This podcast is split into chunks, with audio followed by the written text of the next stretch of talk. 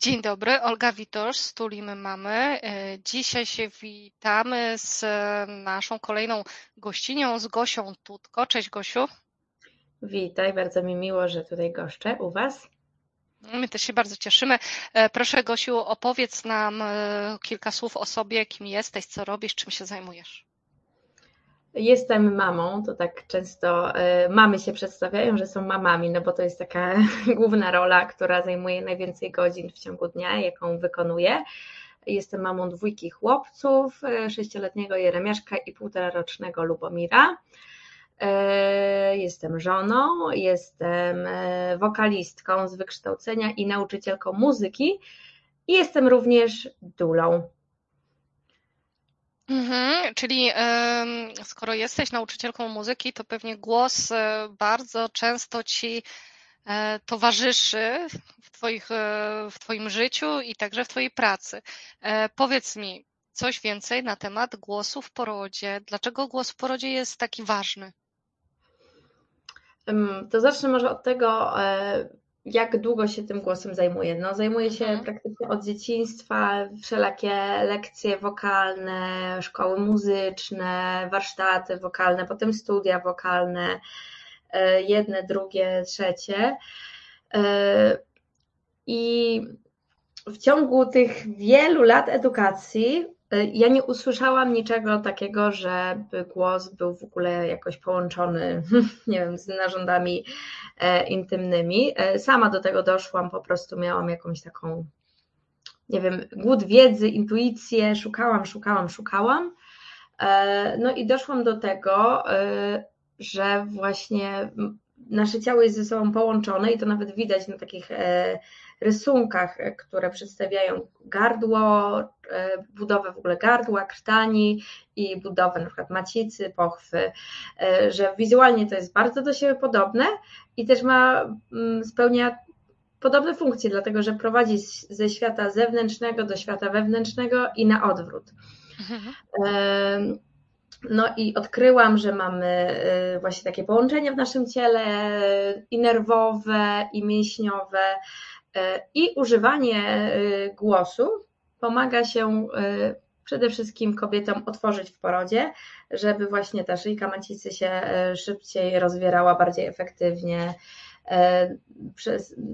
Na ten moment parcia też, że po prostu te mięśnie pochwy są bardziej rozluźnione i wydobywanie dźwięków właśnie w porodzie bardzo sprzyja temu, żeby to się wszystko otwierało, a jest to troszkę sprzeczne z tym, co czasami rodzące mogą usłyszeć na sali porodowej, gdzie są uciszane, gdzie lekarze mówią, że proszę nie wydawać dźwięków z siebie, proszę być cicho, proszę nie tracić energii, no bo nie jest to zgodne właśnie z fizjologią. Podam tutaj taki przykład wypróżnienia. Często jak są małe dzieci, takie na przykład roczne, które jeszcze jakby nie kontrolują tych swoich odruchów fizjologicznych i jak się wypróżniają, można usłyszeć dźwięki charakterystyczne, które wydają, żeby im jakby pomóc się otworzyć, tak? No i potem wiadomo, że w wyniku jakichś takich kulturowych naleciałości, wiadomo, zamykamy sobie drzwi, staramy się być cicho i tak dalej. No i gdzieś to zanika, ta nasza naturalna potrzeba wydobywania dźwięków właśnie w trakcie takich fizjologicznych czynności, no ale gdzieś na dzieciach widać, że ona jest, no i te dźwięki nam pomagają po prostu. Tak samo jest w porodzie. Więc myślę, że to najbardziej można zaobserwować na porodach domowych, czy takich porodach, gdzie w ogóle nikt nie kieruje tą rodzącą, ona nie słyszy komend, czy ma przeć, czy nie przeć, tylko po prostu słucha swojej intuicji i tam zazwyczaj te dźwięki się pojawiają. Czyli generalnie otwierając nasze gardło, naszą krtań, otwieramy też nasze drogi rodne, tak? Dokładnie tak, dokładnie tak. To jest po prostu takie troszkę lustrzane odbicie. No i oczywiście no, nie ma się to tylko do porodu, tylko też do momentu, który sprowadził do tego porodu, czyli do poczęcia, do seksualności i tak dalej. Jakby też ciało kobiety potrzebuje się otworzyć i też dźwięki pomagają właśnie. Tak, żeby... Słyszałam właśnie, czytałam o tym, że wiele kobiet, żeby móc osiągnąć orgazm, musi wydać w tym momencie dźwięk. Właśnie, żeby to jakoś otworzyć się, rozluźnić. Tak, bo to jest też właśnie, mamy ten nerw błędny w naszym organizmie i on prowadzi właśnie z róg rodnych do mózgu praktycznie i też przechodzi przez gardło, więc to jest taka nić połączenia. A jak jedno unieruchomimy, no to drugie może tam nam nie zadziałać albo możemy nie poczuć i na odwrót. Więc no myślę, że to są, wiadomo, takie podobne czynności, chociaż dużo ludzi nie będących w tej bańce okołoporodowej nie zdaje sobie sprawy, jak w ogóle seksualność, poród są połączone, no i przez to też nie zdają sobie sprawy, jak głos jest w tym wszystkim ważny. Tak, dokładnie. Ja bardzo często na moich zajęciach uczę pary, że poród to w zasadzie jest praktycznie dokładnie to samo, co właśnie seks, prawda? Że te same hormony działają, te same mechanizmy i wszystko jest bardzo, bardzo podobne.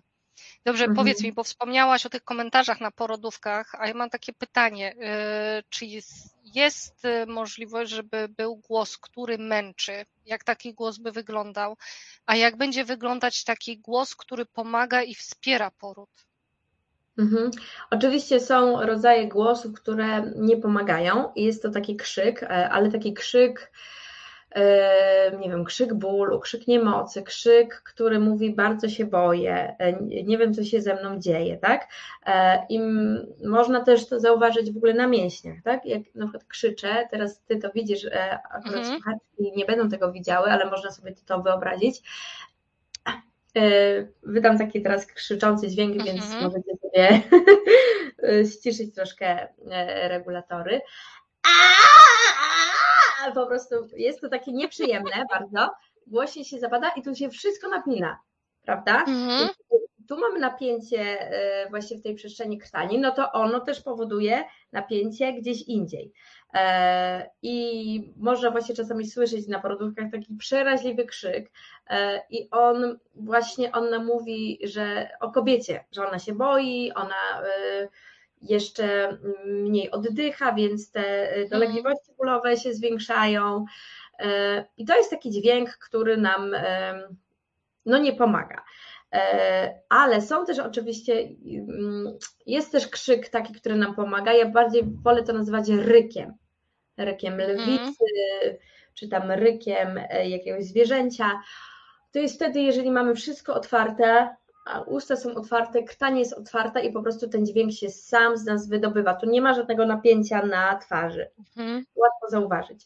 No bo też mięśnie żuchwy, mięśnie szczęki są połączone z mięśniami dna miednicy, więc no, jeżeli robimy coś takiego, zaciskamy pięści, zaciskamy usta, zaciskamy zęby, no to i krzyczymy, czy tam wydobywamy z siebie taki dźwięk zaciśnięty, no to to powoduje też, że właśnie tu się wszystko blokuje. A jeżeli mamy otwarte usta, otwarte gardło, robimy sobie tak zwaną taką rurę, że tutaj nie ma żadnej blokady, no to te dźwięki właśnie prowadzą do tego, że ten poród idzie do przodu. I też na przykład można to wykorzystać podczas badania ginekologicznego w trakcie porodu, tak? No bo te badania się zdarzają, chcemy wiedzieć, czy jest postęp porodu, jak się wstawia główka.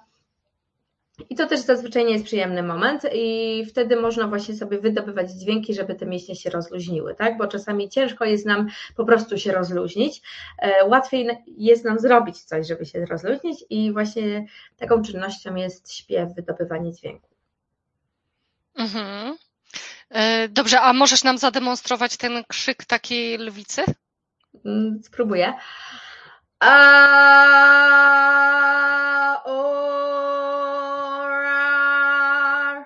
Coś takiego. No super. Super, ja to widziałam. Nasi słuchacze nie bardzo będą widzieć, ale widziałam, że faktycznie teraz miałaś wszystko luźne w obrębie właśnie twarzy, przy szyi, przy gardle, także wszystko było luźne. Bardzo fajnie, także teraz kobiety będziecie wiedzieć, jaki krzyk na porodówce będzie was wspierał, jaki nie.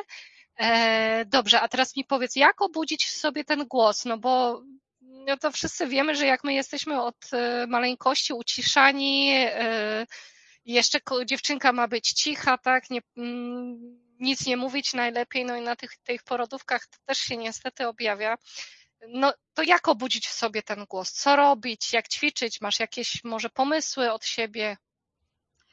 To prawda, co mówisz, że my jesteśmy od maleńkości uciszani, to też jest związane z mieszkalnictwem. Większość z nas mieszka w blokach, chcemy być cicho, sąsiadom przeszkadza płacz dziecka.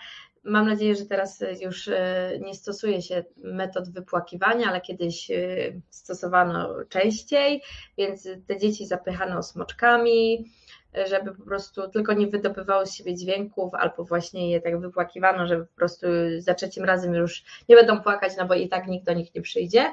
No i my mamy takie traumy w sobie po prostu wszyscy noszone. Nie wiem, czy ty pobierałaś naukę taką ogólnokształcącą w Polsce czy w Czechach? W Polsce, zdecydowanie. Okay. No to pamiętasz na pewno lekcje muzyki, które też większość ludzi kojarzy jako traumatyczne, że trzeba było wstać, nie wiem, zaśpiewać hymn albo jakąś piosenkę na ocenę, cała klasa się z nas śmiała. Ja pamiętam... No pamiętam moje lekcje muzyki, ale tak z czasów takiej wczesnej podstawówki mieliśmy panią, która przez całą lekcję cały czas krzyczała i nic innego nie pamiętam, tylko to, ona naprawdę cały czas stała i krzyczała, ona chyba nie potrafiła mówić, ona zdecydowanie cicha nie była. No tak, no ale na pewno to nie są dobre wspomnienia, tak? Jeżeli nie.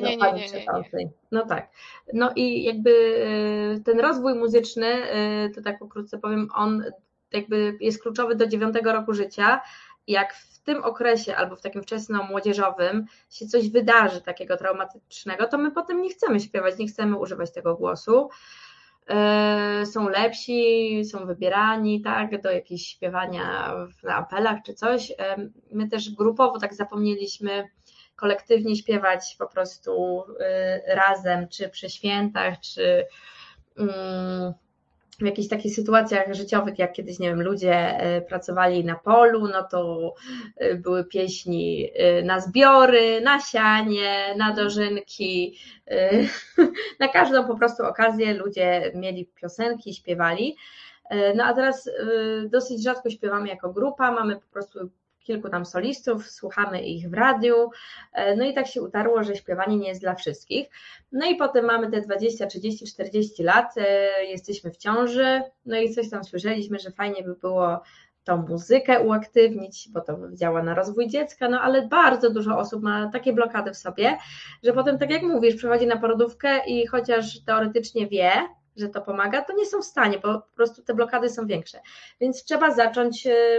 Jeżeli się staramy o to dziecko, no to już po prostu przed ciążą, w trakcie tych prób zajścia w ciążę, można pięknie otwierać sobie gardło, w ciąży, bo też śpiewanie w ciąży bardzo dobrze wpływa na w ogóle na hormony, podnosi poziom endorfin, dotlenia organizm, działa uspokajająco na dziecko. Jakby tych korzyści jest tak dużo, że można się czasami przełamać, że okej, wiem, że to jest dla mnie trudne, ale robię to dla swojego dziecka, bo dla mojego dziecka najważniejsze jest słuchanie mojego głosu, a nieważne, czy on jest piękny, niepiękny, czy ja mam jakieś zdolności, czy nie, bo to też jest subiektywna ocena, tylko moje dziecko potrzebuje mnie słyszeć, więc w pierwszej kolejności staramy się po prostu śpiewać do dziecka, wydobywać dźwięki w różnych sytuacjach, na przykład jemy coś dobrego, i po prostu sobie westchnąć, że to jest takie pyszne. Jaka dobra czekolada. Nie, bo czasami ludzie mają z tym problem. Mają problem, żeby się śmiać głośno, mają problem, żeby płakać też właśnie głośno, bo wszystko tak jest do środka. Więc wydobywać z siebie te dźwięki w takich codziennych, prostych aktywnościach. Przeciągnąć się rano, albo ziewać z dźwiękiem. Nie? I od takich rzeczy zacząć, a potem można sobie dodać do tego takie proste ćwiczenia wokalne, na przykład czyli taki motorek, mormorando, czyli my sobie wydobywamy dźwięk. Możemy też rozluźniać mięśnie tutaj właśnie twarzy, robimy sobie taki balonik,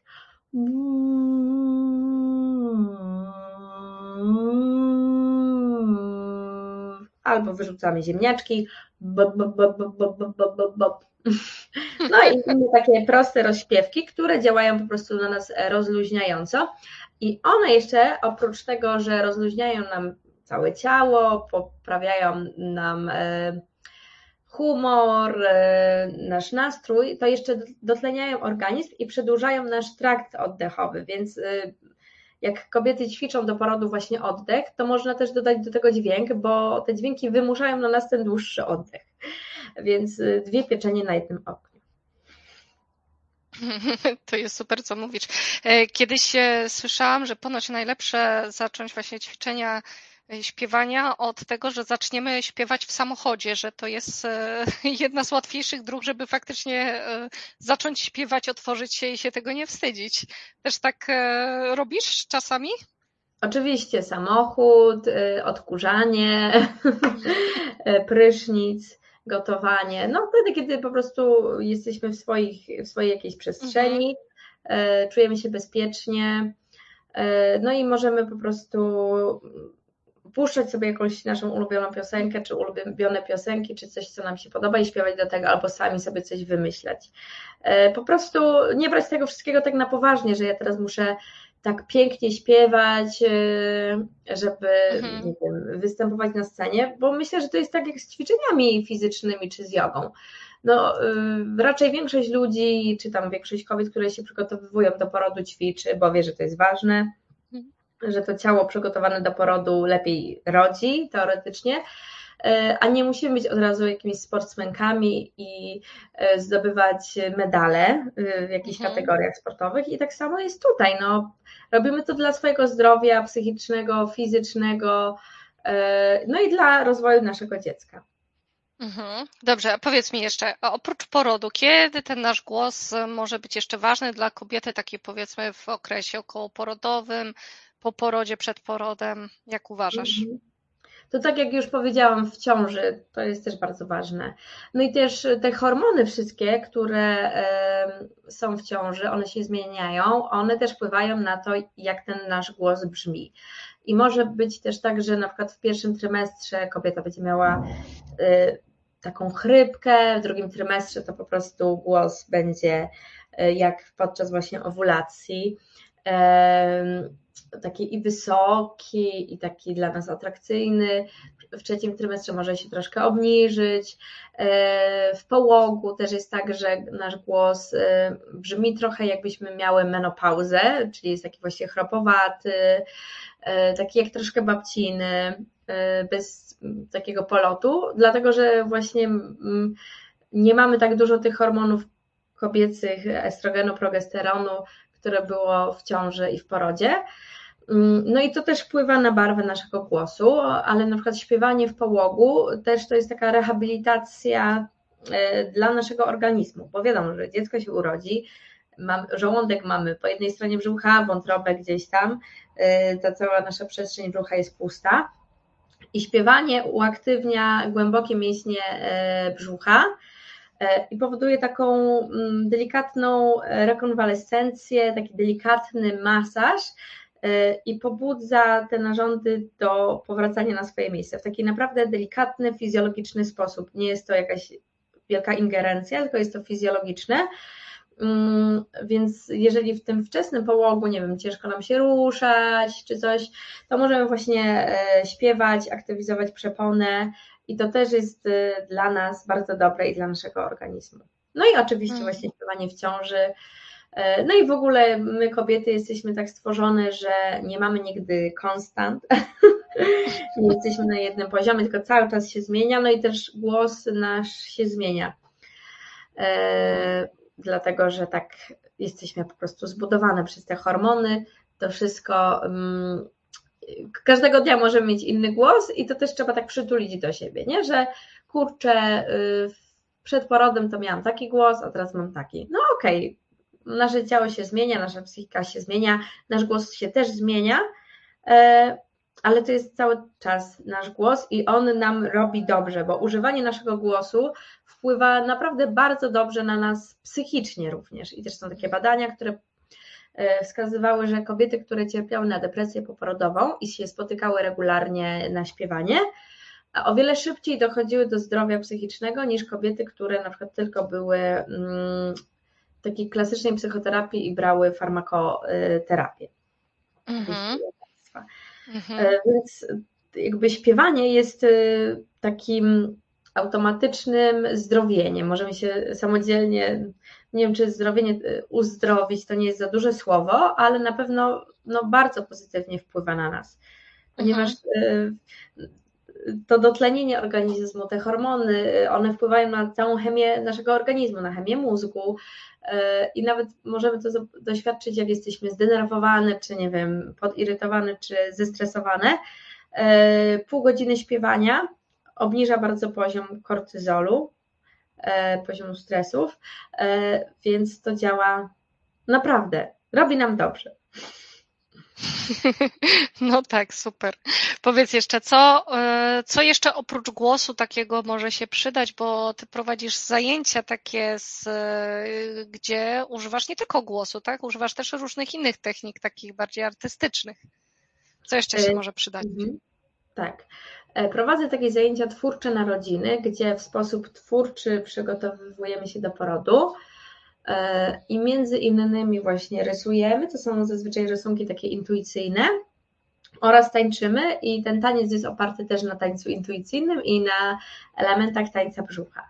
Myślę, że te wszystkie formy aktywności twórczej, takie jak właśnie śpiewanie, taniec, rysowanie, one nas tak łączą ze sobą, bo często my jesteśmy w takim biegu, jeżeli prowadzimy na przykład ciążę w Polsce, no to wiadomo, badanie, lekarz, wizyta, pomiary, waga, ciśnienie i czasami nam brakuje tego czasu, żeby się tak zatrzymać, spytać się, gdzie ja jestem, jak ja się czuję, nawiązać kontakt z tym dzieckiem w brzuchu, jak ono się czuje, gdzie my jesteśmy teraz, jak ja się mam w ogóle fizycznie i psychicznie.